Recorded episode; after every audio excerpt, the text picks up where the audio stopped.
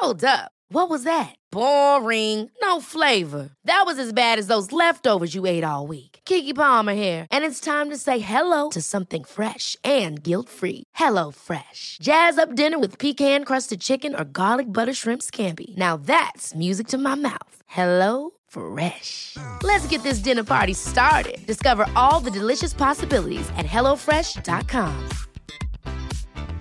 Hiring for your small business? If you're not looking for professionals on LinkedIn, you're looking in the wrong place. That's like looking for your car keys in a fish tank. LinkedIn helps you hire professionals you can't find anywhere else, even those who aren't actively searching for a new job but might be open to the perfect role. In a given month, over 70% of LinkedIn users don't even visit other leading job sites. So start looking in the right place. With LinkedIn, you can hire professionals like a professional. Post your free job on linkedin.com slash people today. When you're ready to pop the question, the last thing you want to do is second guess the ring. At Bluenile.com, you can design a one-of-a-kind ring with the ease and convenience of shopping online. Choose your diamond and setting. When you find the one, you'll get it delivered right to your door. Go to Bluenile.com and use promo code LISTEN to get $50 off your purchase of $500 or more. That's code LISTEN at Bluenile.com for $50 off your purchase. Bluenile.com code LISTEN.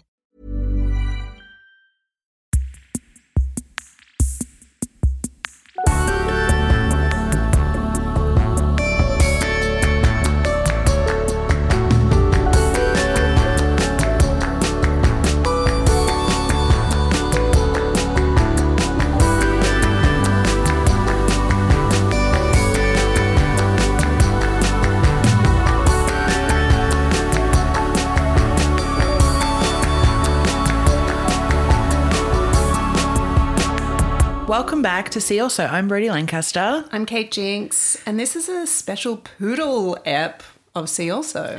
If you're a new listener, you might not know um, why these are called poodle episodes. I like the mystery of it. You don't want to explain it? No, I think we can. Okay. Well, originally we kind of toyed with calling them mini episodes, and Kate, as a owner of a toy poodle, she said it's not a mini, it's a toy. So now they're just poodle episodes. Yeah, they, they were toy poodle episodes, and now they're just poodles. Now they're just poodles. Welcome to the poodle, everybody. Uh, so we've covered, you know, some really favorite films of ours over. We've only done a couple of poodles in our short time together, BL. Uh, but the kind of the thing that strings them together is that they are things that we always find ourselves recommending or they have some kind of i don't know we have some deep love or affection or Yeah, it's almost unexplainable. Like the movie we're about to talk about, I was watching a few months ago and you were like, oh, duh, poodle. And I was like, yeah, of course, poodle. Like, Yeah, the- poodle. The, criteria for being a poodle is a gut feeling. you're like duh Yeah. it's like when uh, your friend wrote in about doing fab stains and it was like yeah duh Obviously, why not to your friend Yeah. but like to each other To like, each other. oh yeah of course why don't we think of that? Anyway, today's is such a good film. Came out in 2001. It's Ghost World, directed by Terry Zwigoff. And we have a lot of weird trivia about this film because it's the exact kind of film that you have a lot of weird trivia for, like that sort of almost its purpose. Yes, it's like there's there's layers upon layers. Also, the fact that it was adapted from um, a graphic novel, which is also as beloved as the film, means that there are just you know Ghost World runs very deep. It really does run deep. Okay, well, let's do like a very quick synopsis to get us going before we can do our true deep dives. And we haven't actually spoken about this, or who knows? Who knows what we're going to get into uh, over the next hour? But okay. So, Ghost World was directed by Terry Zwigoff, based on the Dan Clowes' beloved cult graphic novel, and it was co written by Zwigoff and Clowes. And it's a window into the friendship between two teen girls, Enid, played by Thora Birch, and Rebecca, Scarlett Johansson.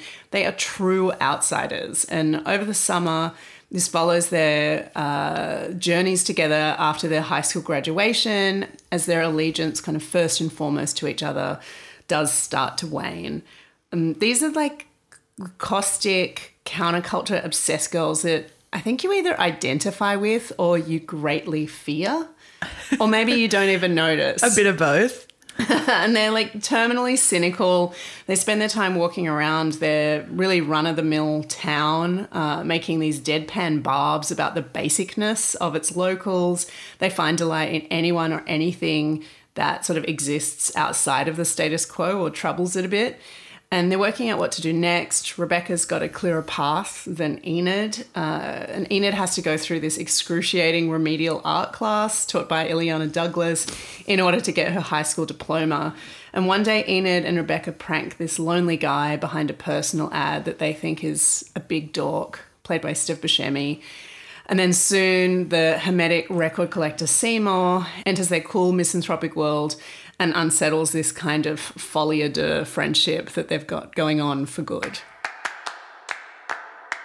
I mean, okay, let's start with our histories with the film. Um, tell me about the first time you saw Ghost World. I saw it when it first came out. I was really excited about it. Uh, I saw it when I was in New York and had a great experience watching it by myself. How perfectly, how perfectly Ghost World of me. Absolutely. While my like former flame was working at a very cult video store in Wow. Alphabet City, Yeah. and I was taking myself off to see Ghost World late at night. Like it was a funny, funny time of my life. Um, but yeah, but I had read the Dan Clowes novel. Um, I read it. I've still got my um, copy of it with me here. I got it in 1998 when I was like 17. I was in my last year of high school, so it could not have come at a better time in my life. I was feeling extremely Enid Coleslaw and, and Rebecca at that time. What about you?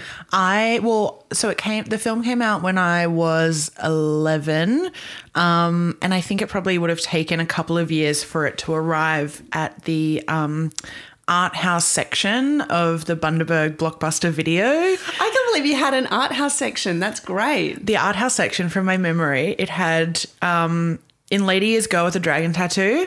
Okay. But in as a child, I remember it having um, clerks. Oh, yep. and like very few it was a it was one shelf and my sisters you know we'd disperse and we'd always come back to the same movies uh, and my sister i remember once yelling out stop trying to be art house at me across Oh my God, I'm stealing that. across the blockbuster video because I just I'd go there and I just hope that there was something new, which feel also feels now that I say it kind of Enid and Rebecca, just ah. like trying to find something a little bit out of the ordinary. Yes. Oh my God, you was totally Enid Coleslawing it up in yeah, Bundy. yeah, and I think my first in my first viewing, I think I didn't get it yet. I think I was too young for it, and I was How like old do you reckon you were when you saw it? then? 12 or 13 i'd Oh, say yeah, yeah, yeah. i was big john hughesy like my my mm. my teenagers that i loved watching in movies were a little more pleasant i think.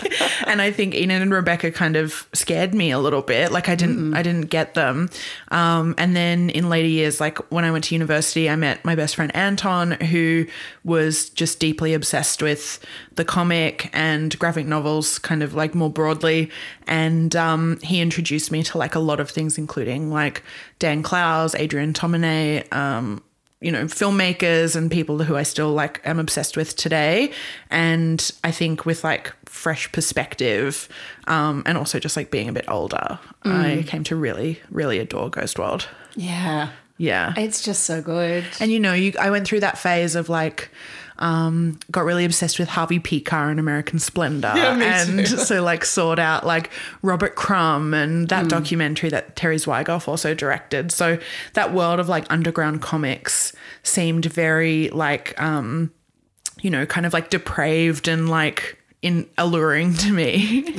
um, I was just thinking, like the same way that your um, Carol Poodle episode with Chelsea from Christmas time was kind of specifically about Todd Haynes's Carol and not Patricia Highsmith's.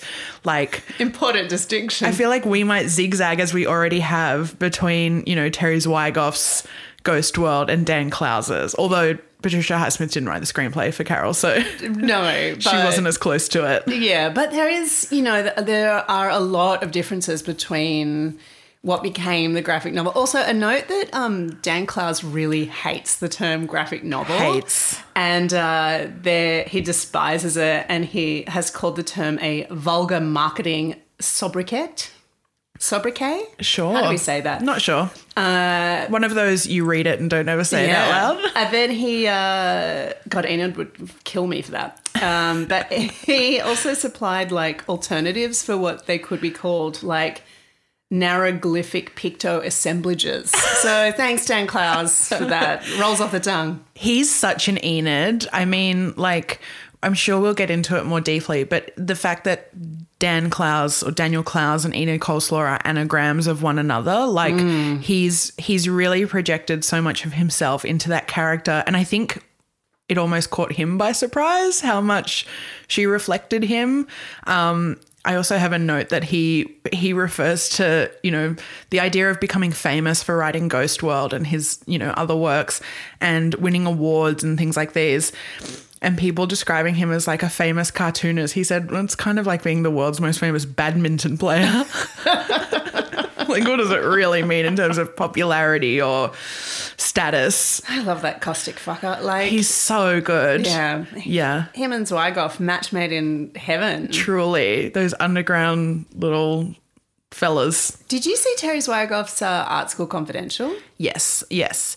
I think after Ghost World, I was kind of like, once I got Ghost World, I was like, okay, how do I find more of this? Mm, yeah. Yeah. And it starred, oh God, what's his name? Max Minghella? N- Nick from Handmaid's Tale. Yeah. Yeah, Yeah, because when he was in Handmaid's Tale, I was like, I know this kid from somewhere. I know those eyebrows and that little facial mole. Yeah. Yeah. And the, the tampon in a teacup Yes. that appears in the art school scene in Ghost World isn't isn't kind of from Art School Confidential, right?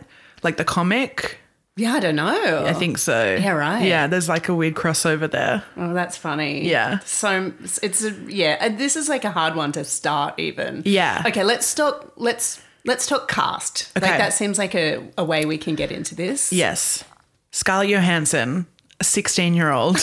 the deep, deep voice. Oh yeah. She's so perfect. She's And- really she's uh, just has this cool delivery in this film where you can see her kind of like she is sort of one with Enid's, you know, complete and utter disdain for society, but she has something like she kind of knows that she's going to have to give in a little bit at some point or to become an adult she's going to have to like not fuck up the system from the inside like the guy in the zine Yeah. shop but you know like that you know she's going to have to take part in society essentially Yeah, it's almost like Rebecca's um vibe is like, yeah, this is this is like fun for us to do now, but we're gonna have to conform eventually.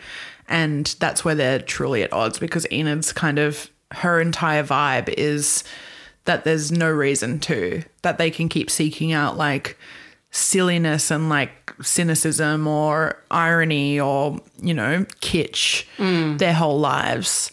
Um, also, like two years later, she was that like hot, sad wife in Lost in Translation, which is so bizarre.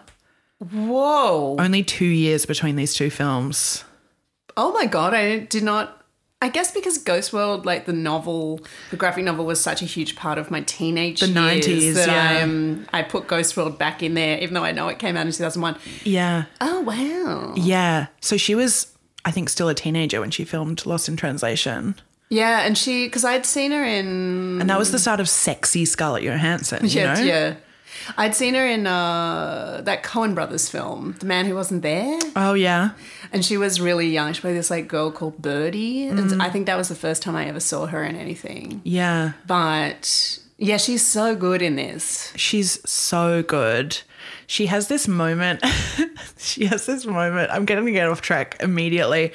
You know, at the end when she's so excited about the apartment that she's found for them to move into. Yes. And it's like so beautiful and sweet and deeply sad because you know that everything that it is exciting to her about this like normal adult step is like painful for Enid to yeah, it's so experience. constricting for Enid. Yeah, and depressing. There's a moment where she walks into the kitchen and she's like, check this out. And she pulls down an ironing board that flips out of the wall. Years later, I watched He's Just Not That Into You, Uh-huh. where she plays like "Va Va Voom Awuga Bombshell. And there's a scene where she does the exact same thing. No way. She pulls out an ironing board that comes out of the wall of an apartment and she like marvels at it. And I remember taking screenshots of it and putting them on like my Twitter, my Facebook, being like, "This is a thi- this is an important moment in pop culture for us to recognize here."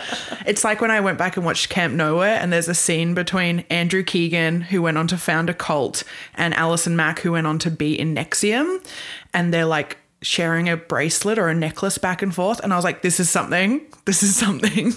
I didn't realize that Alison Mack was in NXIVM. I Yeah. like maybe that's a repressed memory. Oh my god. yeah, she got branded. She's with um. She got branded? Surely, didn't they all? No, you had to be part of a special uh, subset of the cult. Or maybe she was like into the branding. Anyway, um, side note. so this like this ironing board connection. I was like, this is a thing. And I would search the internet for it and I would just find my own tweet from years ago. But apparently recently someone shared this in the Red Scare podcast Reddit and it blew up. It did the numbers as as they'd say. You're ahead of your time. And I was like, that's deeply offensive to me. But also, finally, my people are there in, on Reddit, I yeah, guess. yeah, on a Red Scared podcast Reddit. How do you feel about yourself? I'm sad.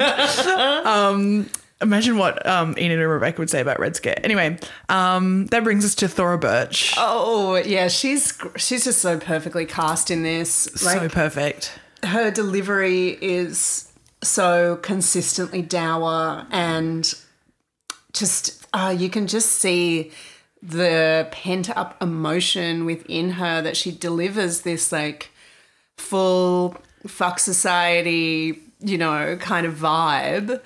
I, a vibe I know deeply, very, very well. Yeah. I might say. but you can see that I, I like she's really struggling with her emotions and trying to keep them at bay and really trying to find her place. And I think she's like truly worried that there is no place for her, particularly when her friendship with Rebecca Scarlett Johansson starts to wane.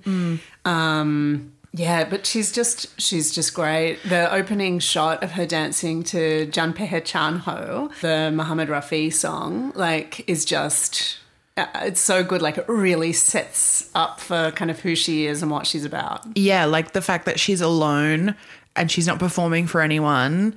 Um, you know, there's no one watching and she's still that person. Yeah. What I really love about these characters, I think, and particularly um, Thora Birch as Enid Coleslaw, is that they do, uh, like, they're kind of trying things on. They're like working themselves out.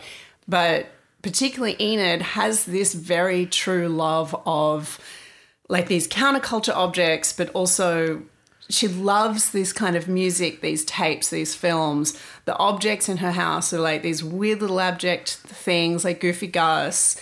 It's like it's really truly the stuff I've still got in my home. Yeah. Um, but just this, I you don't really get to see teenage girls like truly feeling for objects or people and things that kind of exist outside of the normal teenage stuff that people are meant to like. Yeah. Yeah. There's no like kind of aesthetic to it. No, she's like a fan of this crazy shit.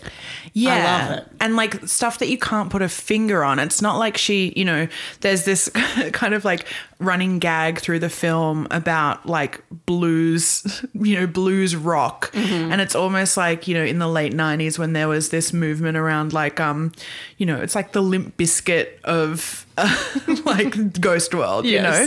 Um Blues Hammer. Yeah, like speed blues. Yeah, and the idea of like like that's a trend and like being a hipster is a trend that has like defined sounds and looks and everything else whereas like for Enid it's like uh, if I put on like I think Dan Clowes has this quote where he talks about like being the kind of person who can't just put on a hat and go out for the day. He's like, what kind of person am I if I wear this hat?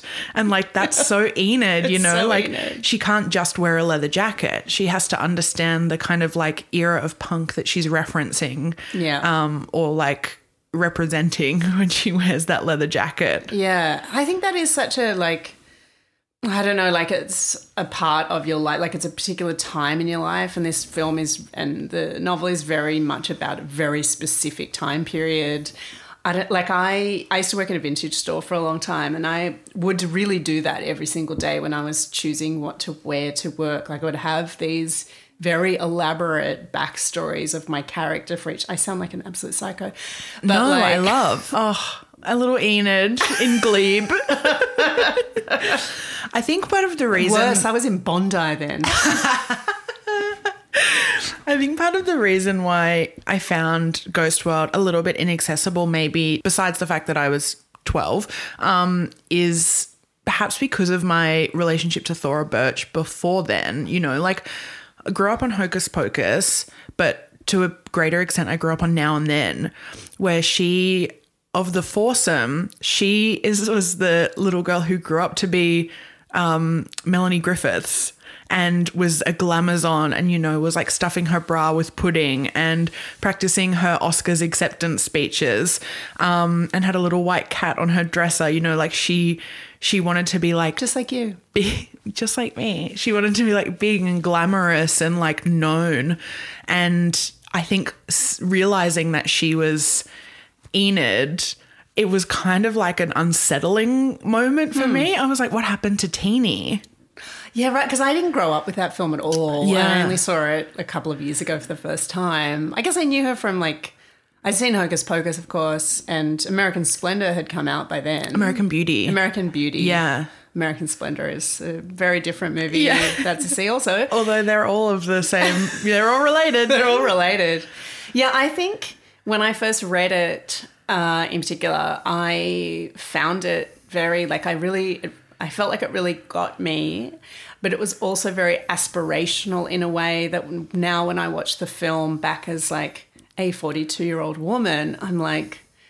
Wow, I see how reckless your beha- like Enid's behavior is, how she doesn't understand that her actions have any kind of consequences or the relationship she's building or the, the kinds of things that she's rolling her eyes at that uh, you know are actually people just trying to have their normal lives Yeah. etc like it's it has like a, as an adult viewing it it has really shifted to me Yeah, yeah. There's like a selective empathy with Enid, right? Like she she can be so cruel and harsh. Maybe harsh is a better word because she's she's ultimately like a kind person and I think that she's like looking for something like good in everything.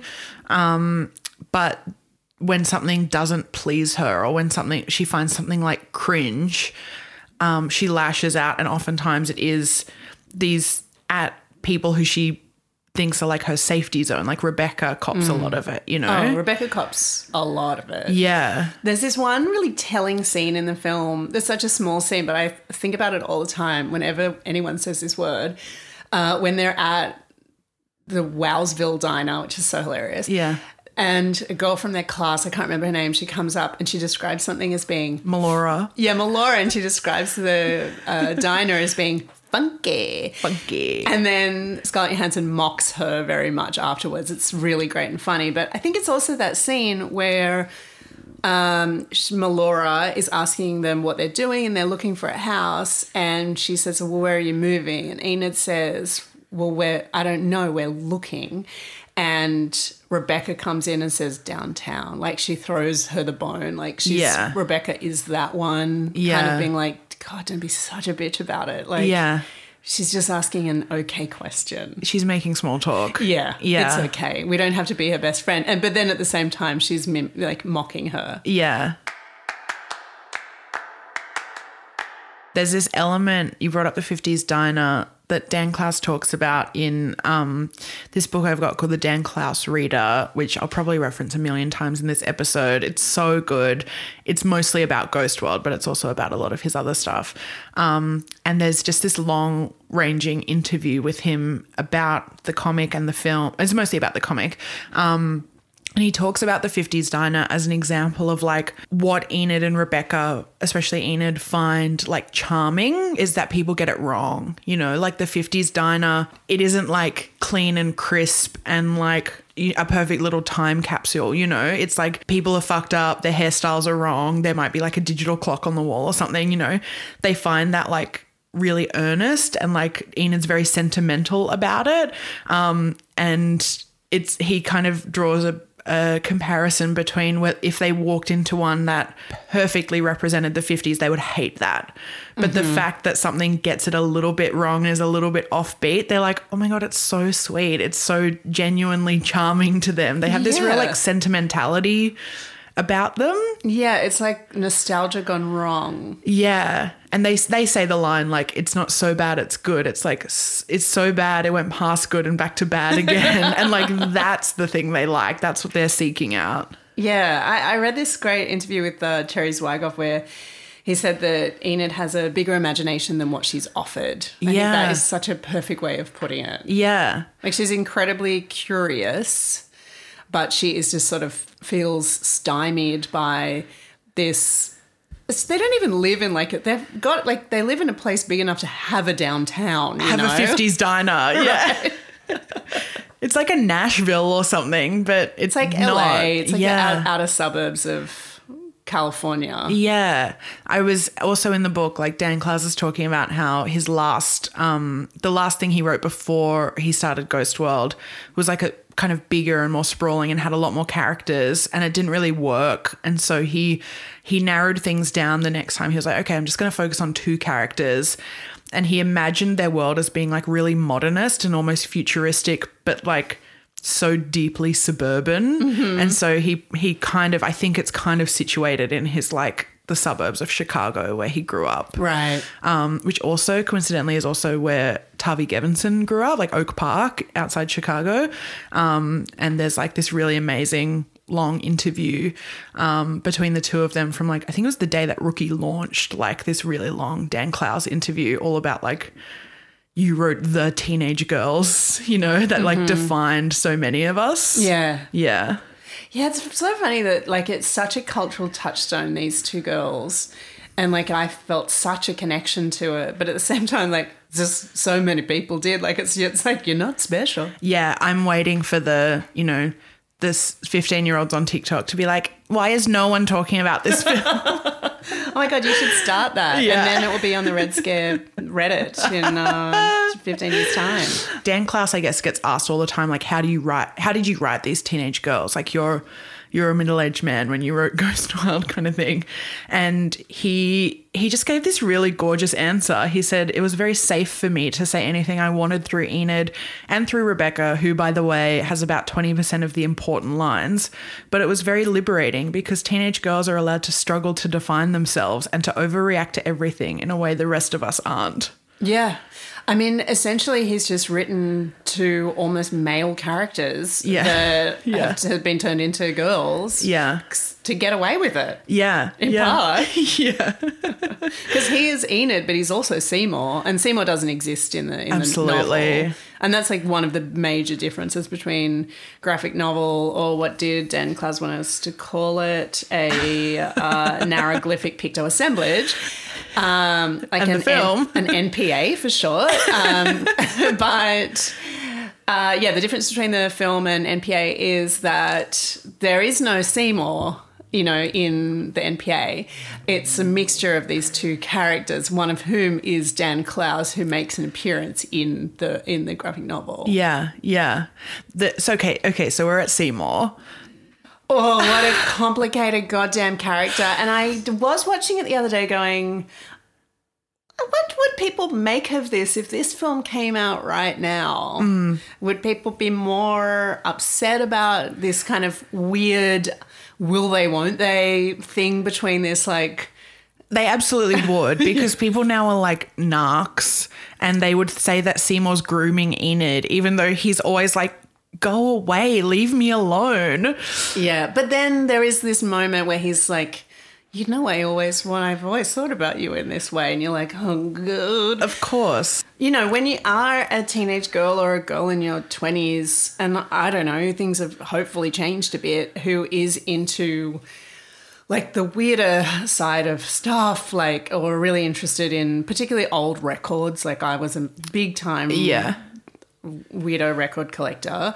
And often it's like some odd men who have the record stores and they really want to talk to you and they keep things aside for you and they're like and I'm not talking like like there are a lot of really great record stores that uh in Sydney that really helped me out as a teenager. It's okay, Kate. You're not- I'm not talking about Waterfront Records for anyone listening. I'm talking about some others, and they, yeah, I don't know. There was always this kind of lecture. I got a very lecherous vibe, or you know, like they would when they were giving their own C alsos, it would be like, oh, and this one I think you'll really dig, and then you'll find out that it's like a pornographic film and you're like oh okay oh, that's what you are thinking of Sure. I thought I was always like, oh, I thought we were friends. I thought we had the same taste, and it's Yeah. like, oh, you want to, yeah, There's you want al- me to watch this like weird Swedish porn from the seventies, and of course I would watch it, but like, you know, Yeah, and there's always that undercurrent too. When you are a young woman in a space like a record store, it's like I need to show that I know what I'm talking about, or that Fully. I that I belong here. Um, and yeah, there are obviously people who decide that you don't, or decide you know whether they will respect you or not. What's the line that when Enid and Rebecca go to the record collector party and they're sitting on the, the, the image of Scarlett Johansson with her purse on her lap, sitting on the couch, and like one of the guys, was he say like who brought the babes or like who brought the supermodels or something? totally. And then David Cross is in there, and he tries to pick up. Of course he Yeah, does. because he does. He tries Yeah. to pick up Scarlett Johansson, and Yeah. yeah. Well, yeah. I mean, art imitates life, I suppose. There's this really fun little interview with um, Terry Zwigoff. I think from the it's called like the making of Ghost World. It's on YouTube in two parts, and he's talking about the casting, and he says like. My wife, when she heard about Steve Buscemi being cast in this role, was like, oh, like he basically said, there's just something about Steve Buscemi that like women of all ages, just they just have a thing for him. And like men would look at him and be like really? But women are like oh yes. Steve Buscemi is hot. he's fucking hot. When he was in the sopranos he was hot. When he was a firefighter on 9-11 he was hot. Like His- yeah, parting glances. Oh my god. he's made such good choices. And he's made really good films also. and he's hot. And he's hot. be weird. Boys no straight men are listening to this podcast no, they're not. But that weird combo of eye and lip, I mean, yeah it works it does work. And I really love that the thing that, you know, Seymour comes into Enid and Rebecca's life as this kind of victim of their fun and they start to feel really bad and they realize that there are real human people on the other end of their games and jokes and then they see him road raging and it's like that's the moment where Enid's like oh I gotcha. yeah, like this guy has something more going on than just being like a miserable little loser who I can, you know, kind of feel empathy for. Yeah, she's like, Jesus. Yeah. But you know what? I think about his rant every single time someone is being really slow in front of my car. It is so bad, but all I hear is like, have another kid, why don't you? Yeah. Seymour's Seymour gets it. he gets it. Seymour in the blues club, like oh. Seymour on his dates. Yeah. Yeah. I've it as the older I get, the more you like life comes at you fast. You think you're an Enid, and then you look around and you're a Seymour. Oh, I'm a Seymour. Yeah. Yeah. Oh, maybe I'm a Rebecca now. Maybe I went from Enid to Rebecca. I mean, visually, you're Rebecca. okay. I mean, I would love an ironing board that came out of the wall. Yeah, same. I've got nowhere to store an ironing board. That's sad.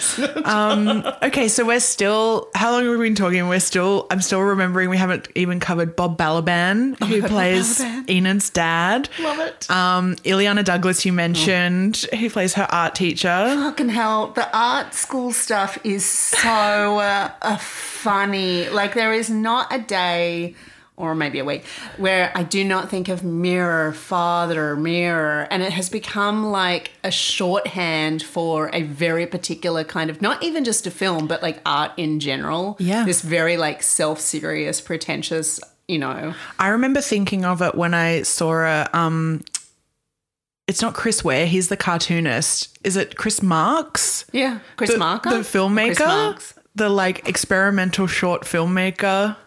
Chris Marker? Chris Marker. Let me just look that up. Because I remember at uni we had to watch a silent film he made of his wife giving birth. Um, and I just thought of Mirror, Father, Mirror. Mirror, father, mirror. Yeah, Chris Marker. Chris Marker, yeah. That sounds like we're saying Chris Marker, like it's an OC reference. Chris Marker? yeah, Chris Marker. Uh, yeah, mirror, father, mirror. It's so funny. If you haven't seen it in a long while, I mean, you, I hope that you have the image in your head, but it's just like someone walking up, it's like a black and white. It's like someone walking upstairs and then doll parts. My God, it makes me laugh. It's so perfectly made. You can Yeah. just see Terry Zwigoff having so much fucking fun. And Illeana Douglas is just so perfectly cast in that role. Yeah, and hey, we've both watched this little video that's on the Criterion website, The Women of Ghost World, on working with Terry Zwigoff, which we'll link in the show notes. Um, and it has Illeana Douglas, Thora Birch, and Scarlett Johansson. It's like a one minute clip talking about their experience of working with Zwigoff. Illeana Douglas, uh, she says, You feel that you can go out there and do something really wacky. and what a great experience that was. And that Scarlett Johansson talks about how, oh no, I think it's Thora Birch talks about how often, like, a first time, like, featured narrative director will be really nervous, or maybe it's Scarlett saying that they uh, will have like lots of ideas and they over prepare, but then when either Scarlett or Thora Birch would ask, like, well, what about this scene? What what's happening in this scene? And he'd be like, I don't know. What do you think? I really like that. Yeah. That it sounds like this very open ended sort of adventure. Collaborative. Yeah. Yeah. And I think that that's sort of what makes it all tick. It doesn't feel like one man's or two men's vision in this film. Mm. Like, I don't know. Yeah. Everyone also like really understands where the comedy is coming from, especially in the in the art school scenes. You know, the the girl who's like, it's a it's called found object. And you know, she's just like reciting the Wikipedia for like different kinds of art. And Illeana Douglas is loving it. And Enid is like, she's struggling so hard. And it's really, it's really sad. I feel really sad for her because she's doing her like fun little illustrations. She's mm. like a little cartoonist herself Knotts, of yeah. Don Knotts. And she's like, I just like him Yeah. but she doesn't have this like depressing, traumatic backstory to go with No, it. It's like being a MasterChef contestant. Yeah, what's her food dream? The they she the work that she ends up making or displaying and that gets her into so much trouble. I mean, when she's making when she shows this work, which is like this uh, racist iconography. Uh, and she says it's about the whitewashing of racism in America or whatever she says, and then Illeana Douglas's character like goes ape for it and thinks it's so clever and cool. I remember, you know, like and the, the iconography is real. There really was a, a restaurant in Seattle, I think, and that did have that exact um, image, really racist image. Um, but then sh the, she has this kind of comeuppance for it. Like she just hasn't thought it through. Like she thinks she's being like edgy and provocative and interesting, but actually like didn't really take into account what that work really means and like hmm. what her as a white girl doing it means and what it means for Seymour and his job because he still works for that company. yeah. Like, yeah, the, the, like there are real sort of consequences that she's not It, it's like old another enough or mature enough to be dealing with. Yeah, it's like it's another one of her little games. She's like, okay, well, you want me to be like, quote unquote, an artist in the way that, in a very prescriptive kind of way. And she, yeah, you're right. She doesn't really understand what that involves. All of the the sketching that the Enid character is doing throughout the film, I kind of love that it's um, Robert Crumb and Aline Kominsky Crumb's daughter who did all of the illustrations. They like Dan Clowes insisted he should not be doing the drawings that come out of Enid's sketchbook, and I love that they you know, Robert Crumb did the um, the restaurant artwork that gets displayed, but then it's his daughter who, Yeah, it's great. yeah, It's really good. I think she did the art for um, Diary of a Teenage Girl as well. oh really? I'm pretty sure. I could be wrong. If those are your parents, you're I just mean- you're just drawing, Go for it. yeah. Go for it. Um, Brad Renfro as Josh. Haven't even talked about Brad Renfro. I mean, really sad, sad tale that Brad Renfro tale. It's in a weird little um kind of funny twist. Um some some synopses you find for Ghost World Online bill him as the top Yeah. star. Yeah. It's like this really fucked up way to get like young girls to see it or something. I don't know. They're not going to get much out of that, are they? No. well, I mean, selling it as like Thora Birch and Steve Buscemi doesn't have the same appeal as Brad Renfro in 2001. Yeah, Brad Renfro and like Scarlett Johansson. yeah, yeah. Uh, can we talk a little bit about the soundtrack, please? I mentioned the Muhammad Rafi song, but oh god, the soundtrack is so incredible. And So good. apparently, Terry Zwigoff is like a big time record collector and like 78 blues collector. In particular, he when he first got the film greenlit, they uh, investors really wanted it to have like a big teen pop soundtrack ah. and that he found that the way he could push against it was by having the Seymour character be a record collector because then there was a reason to feature all these incredible blues songs. And so that was how he actually pushed against it.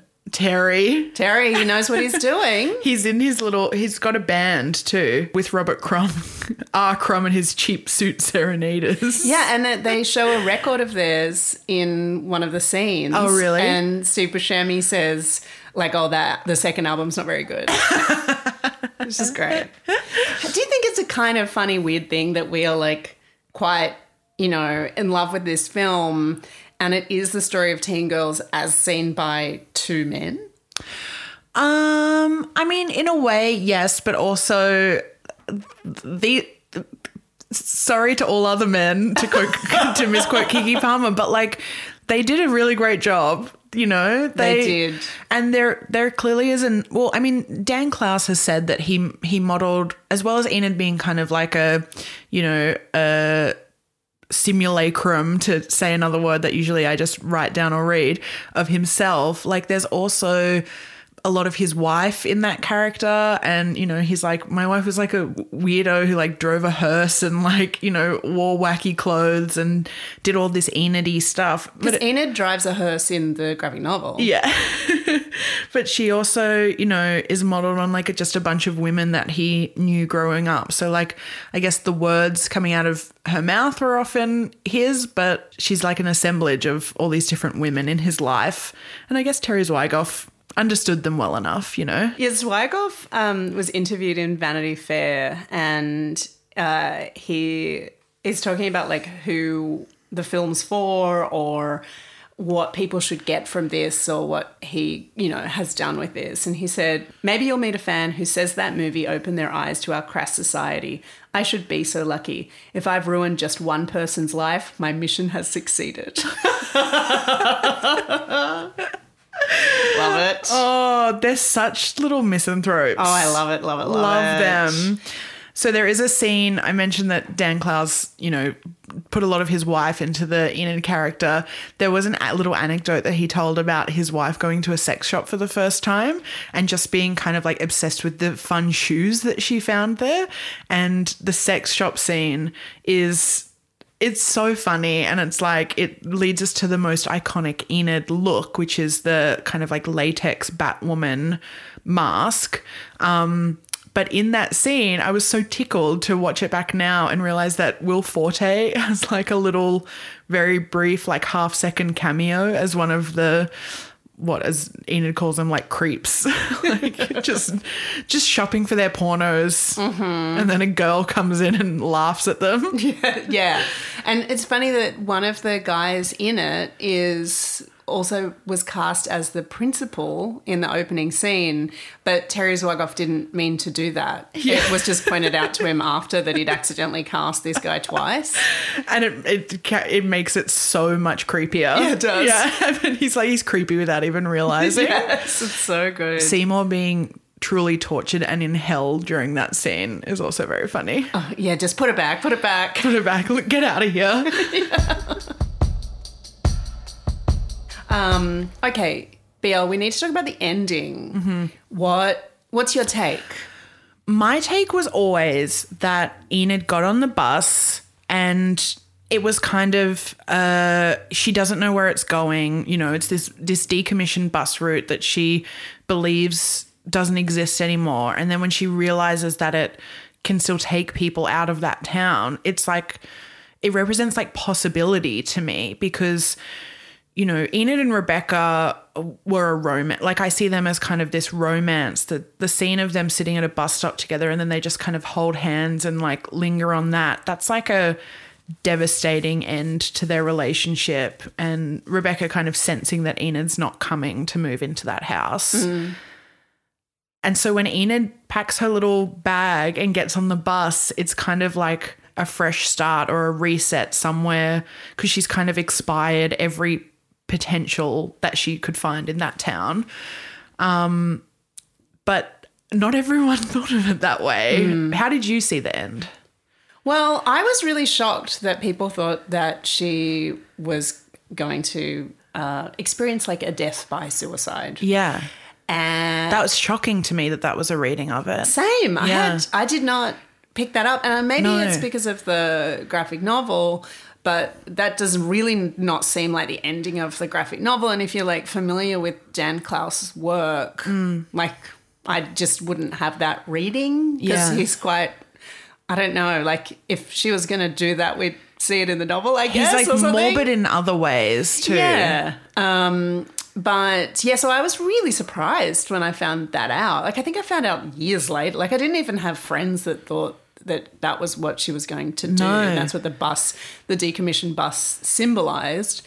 Um, and I just thought she was like getting out of Dodge, es- essentially. Yeah. Because she talks to Seymour about like her, you know, the thing that she fantasizes about is to get on a bus to somewhere she doesn't know and just have a whole different life. And I just thought that's what she's doing. She's leaving this world as she knows it, like the town as she knows it, rather, not the world. Uh, that she is mm, uh, like she's just decided to get out. Like she's gonna do something else somewhere else. Yeah, the things that were tying her there aren't.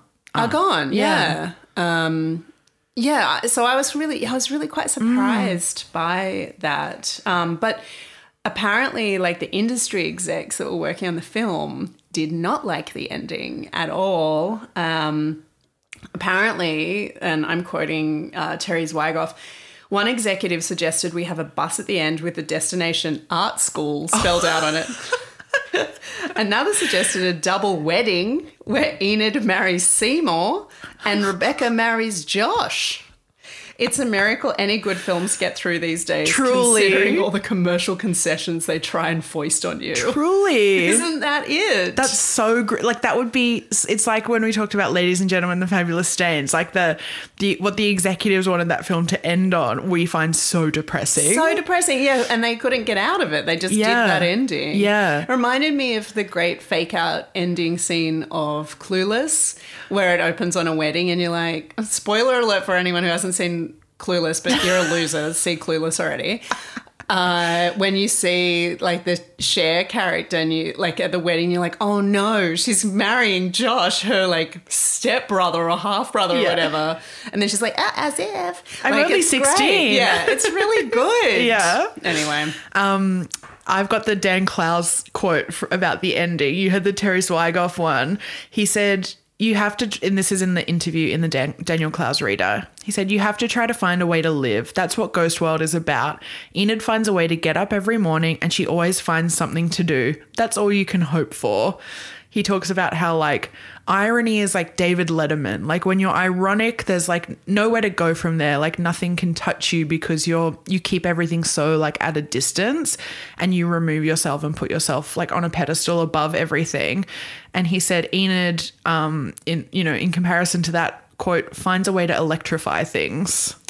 Yeah, that's good. Yeah, it just really made me like see her so differently to be like, yeah, she's she's grown up in this suburban place. She finds it so uh, constricting and like limiting and so she just takes what she can get from it and that's all she can hope for.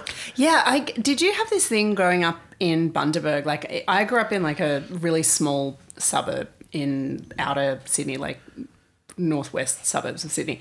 That was truly just like a very suburban, very very suburban place. And I remember being like that sort of ghost world age of like 17, 18, maybe 16 of having some kind of freedoms of being able to like do what I wanted like after school or on weekends or whatever and just like walking around like looking for weird things happening in the town. And of course there was nothing so you end up making it up. And it's like with Enid and Rebecca when they see two slightly odd people in the diner and they're like oh I bet they're satanists Yeah. but that's sort of like just wanting your small town to have anything interesting going on. Yeah, absolutely. Like when I got old enough and when I made friends with people who went to a different school, who I I think there was an element of like, oh, you don't know me in the day to day. Like I can be, you know, a fresh version of myself with hmm. you.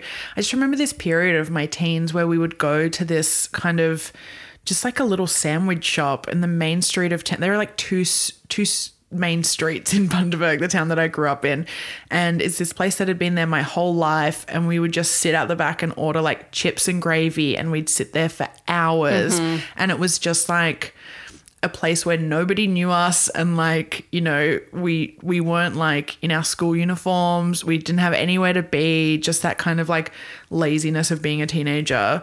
But also as soon as I could like I moved to Melbourne 2 weeks after I turned 18 and it was truly like You got on that decommissioned bus to Melbourne. I get on, got on that one way flight, you mm-hmm. know, yeah, and and that was it. You know, I'd visited here twice, and the second time was when I found out I got into uni here, and I was like, okay, I've got my I've got my escape plan. yeah. Yeah, That's that's the way to do it. it's so real. It really is. Yeah, Yeah, I remember those things of being like in like the supermarket or something with my friends, like late on a Friday night and like not in your uniform and like not with your family and just that feeling of being like, oh, adulthood, I can do it whatever I want. And yeah, Yeah. and yeah, I was like, get me out. Get me It's- out. It's like Get me out of the suburbs. a driver's license is step one. yes. Yeah. Yeah, I disappeared very heavily into like the zine world. That was like my, you, like how you mentioned, you meet people outside of school and then you can like not reinvent yourselves, but it's like, oh, you don't have the baggage of, Yeah. yeah, Yeah, yeah. You like become known by what you're interested in. Yeah. And I think that was such a big part of it as well. And that's like the timing of this film and the and the graphic novel and everything of. You know, you'd wear your hair a different way or like a badge or whatever. And it was such a. I think that all that has very much changed because of the internet, not to sound like full grandma. Yeah. And I'm not saying it's better or worse, just that it's really different. It's like you Yeah. don't see like a kid on a bus and you're like, oh, you've got that written on like your canvas school bag that you got from the army disposal store. Yeah. Mm-hmm. Like I know what that lyric is. Like we should be friends. Yes. It's very different. Yes. Dan Clowes even talks about this like a generation before, I guess, where he was like, um, he says to the person interviewing him in the Daniel Clowes reader, like, I could mention a musician to you, and tonight you would go online and learn more about them than I will ever know because it was such a manual process for me to be interested in something the way I grew up was like such a time consuming process, but you I valued it so much. Like I earned all of that information. Yeah. You know? Yeah. Yeah, in that way of being able to just look anything up, but you couldn't back in the day. Um, I remember not understanding lyrics to this one Bikini Kill song. I think it was Thurston Heart's The Who. And it was like, Everett True, who are you? I was like, I don't know who this Everett True guy is. Yeah. And I didn't have friends at that point who could help me out with this knowledge. I had not yet met my zine community properly. You didn't have Google. No, and so like I wrote into like some American zine and like asked them, and it was like Bunny Hop or something, or anyway, and and my question got printed with the answer and like a brief rundown what it would be like a Wikipedia synopsis Yeah. in a zine like six months later or eight months later or something. And I was like, oh right, cool, thank oh, you. You earned that information. Isn't that fun? It's so weird. I love knowing that. what a nerd. Jinxie, it's time for our See Also's all about Ghost World. yeah, you Um, must have a lot. I want to hear them. I think we both have a lot. I mean, I mentioned it before, um, an interview between Tavi Gevinson and Dan Clowes that I really adore. Um, he talks a lot about that idea of Enid figuring out a way to make her life more exciting just by imagining the things around her being charged with, I'm quoting here, being charged with some kind of mystery and energy that's possibly not actually there, but she's giving it to them. That idea of like, you know, imagination in the suburbs. And it's a really sweet interview because at the very end, he's, and this really you know, puts it in a specific time and place. He says, There's this new show on HBO by Mike White called Enlightened with Laura Dern. It's so subtle that it's not even a comedy. It's so close to just being like a really unbearable soap opera or something, but it's just over the edge of being comedy. And I find myself laughing my head off at it without really understanding why. oh, that's so good. It's like 2011, December 2011, an interview with Dan Clowes oh, on how, Rookie. How great. How old would Tavi have been then? I was 21, so she would have been, that was the first year of rookie. She would have been like, she's seven or eight years younger than me. So maybe 14. Wow, I love the idea of a actual teen girl who was like very hip at that point already. yes. Um, hipper than I could ever have hoped to have been. Uh, yeah, like interviewing him about this. That's Yeah. so great. I can't wait to read that. Yeah. I've got a million like good interviews and stuff with them, but let's start with um, Ione Skye. The wonderful Ione Skye made a short film in uh, 2011, also. So when Tavi was interviewing Dan Clowes, uh, she made a short film based on Ice Haven, which was uh, a short kind of comic by a graphic novel by Daniel Clowes. Uh, it's called David Goldberg. It features Jena Malone and um, was produced by Ben Lee. And uh, it's really great. It's up on Vimeo. Uh, you can still watch it. So we'll link that.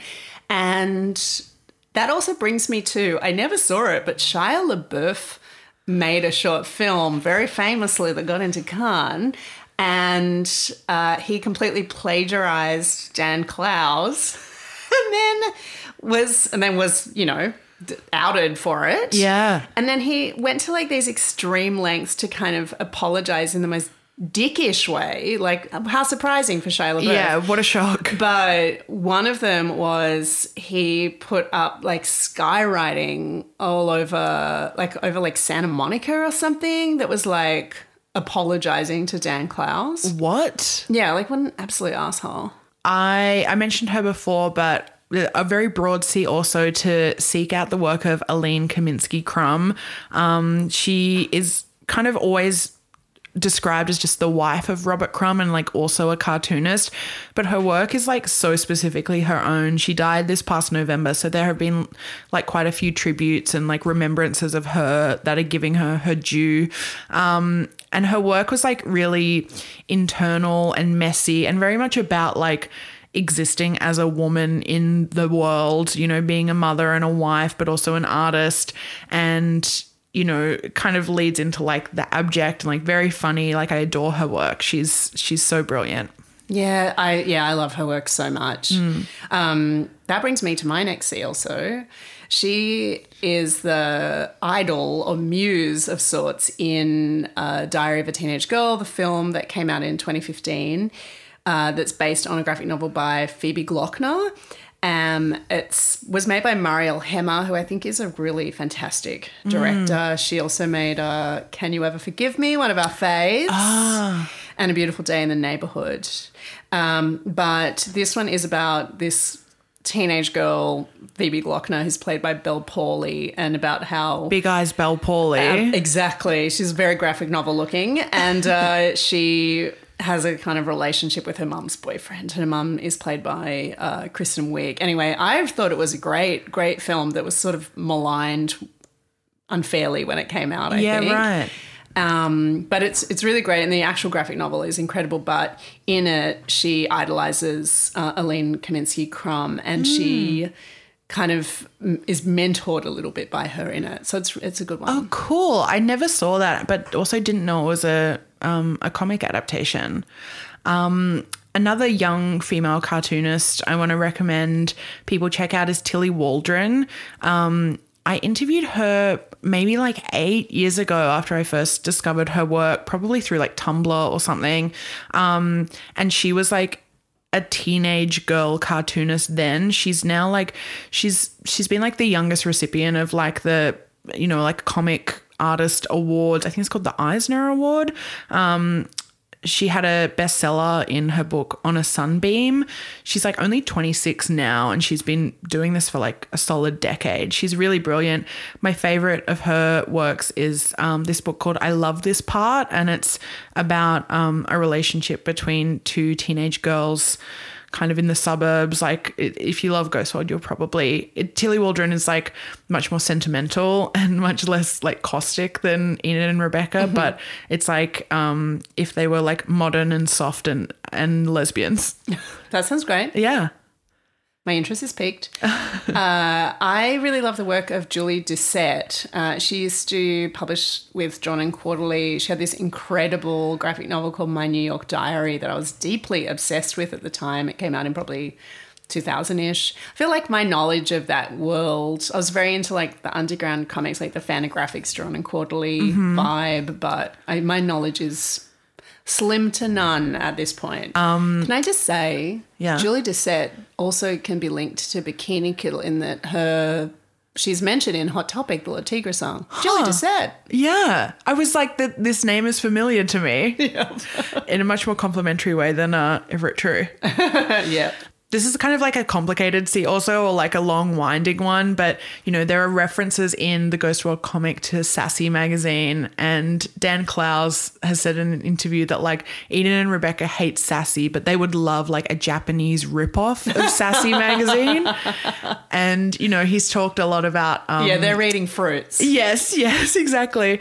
Um, and they've talked a lot. He's talked a lot about um, Ghost World being compared to Daria, and there's this one episode of Daria that's it, it's iconic. It's called The Lost Girls, and it's from season three. It's season three, episode five of Daria, and it basically is this character very not thinly veiled version of Jane Pratt, who comes to Lawndale because Daria's won a writing competition through her magazine, which is called Val. And she's Val, and she edits her magazine and like is constantly name dropping celebrities that she's friends with. She's like, and then Drew called and she said this. And then I said, I've got lunch with, you know, whoever else is a celebrity in like the uh, late 90s.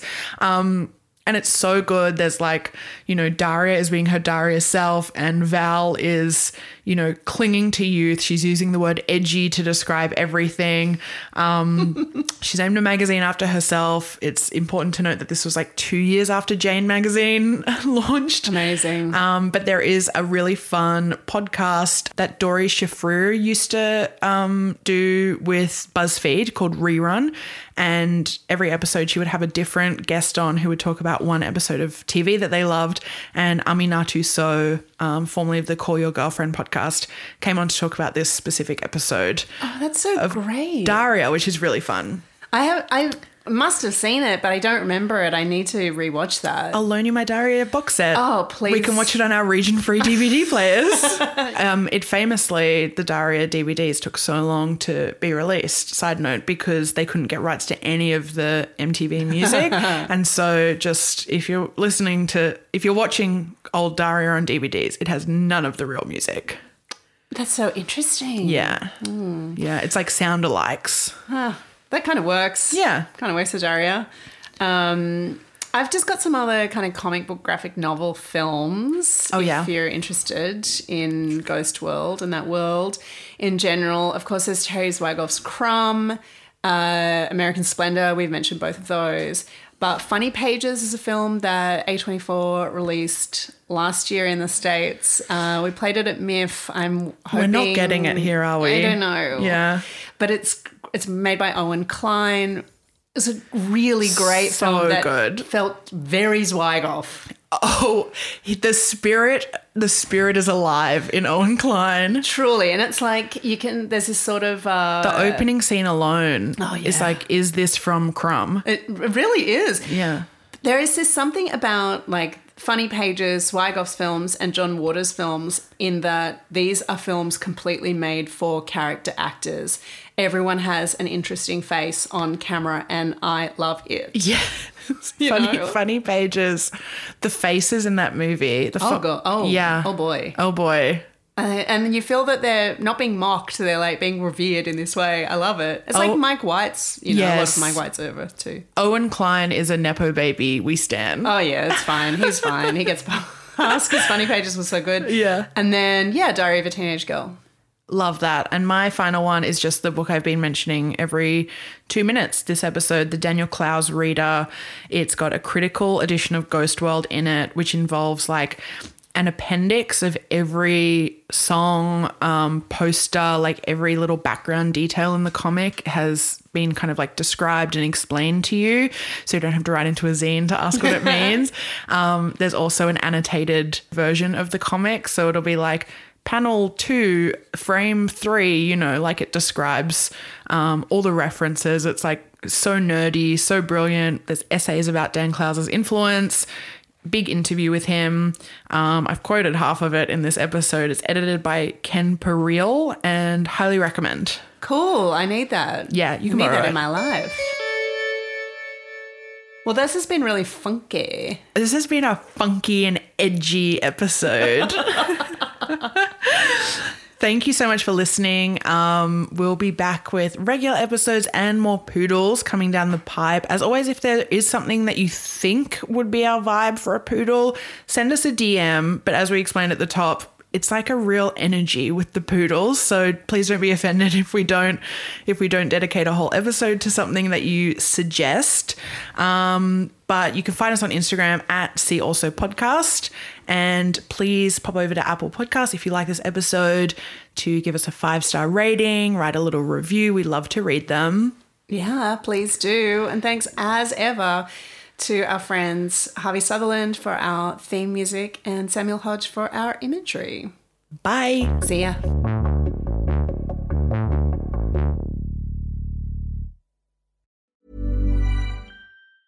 Even on a budget, quality is non-negotiable. That's why Quince is the place to score high-end essentials at 50 to 80% less than similar brands. Get your hands on buttery soft cashmere sweaters from just 60 bucks, Italian leather jackets, and so much more. And the best part about Quince, they exclusively partner with factories committed to safe, ethical, and responsible manufacturing. Elevate your style without the elevated price tag with Quince. Go to quince.com slash upgrade for free shipping and 365-day returns.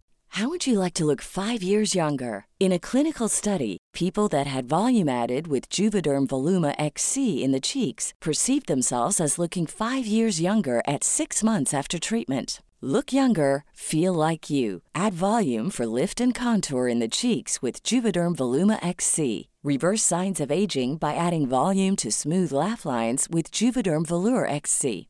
For important safety information and to find a licensed specialist, visit juvederm.com. That's J U V E D E R M.com. Not for people with severe allergic reactions, allergies to lidocaine, or the proteins used in Juvederm. Common side effects include injection site redness, swelling, pain, tenderness, firmness, lumps, bumps, bruising, discoloration, or itching. There's a risk of unintentional injection into a blood vessel, which can cause vision abnormalities, blindness, stroke, temporary scabs, or scarring. Talk to a licensed specialist to find out if it's right for you. Hey, it's Paige DeSorbo from Giggly Squad. High quality fashion without the price tag. Say hello to Quince. I'm snagging high-end essentials like cozy cashmere sweaters, sleek leather jackets, fine jewelry, and so much more. With Quince being 50 to 80% less than similar brands. And they partner with factories that prioritize safe, ethical, and responsible manufacturing. I love that. Luxury quality within reach. Go to quince.com slash style to get free shipping and 365 day returns on your next order. Quince.com slash style.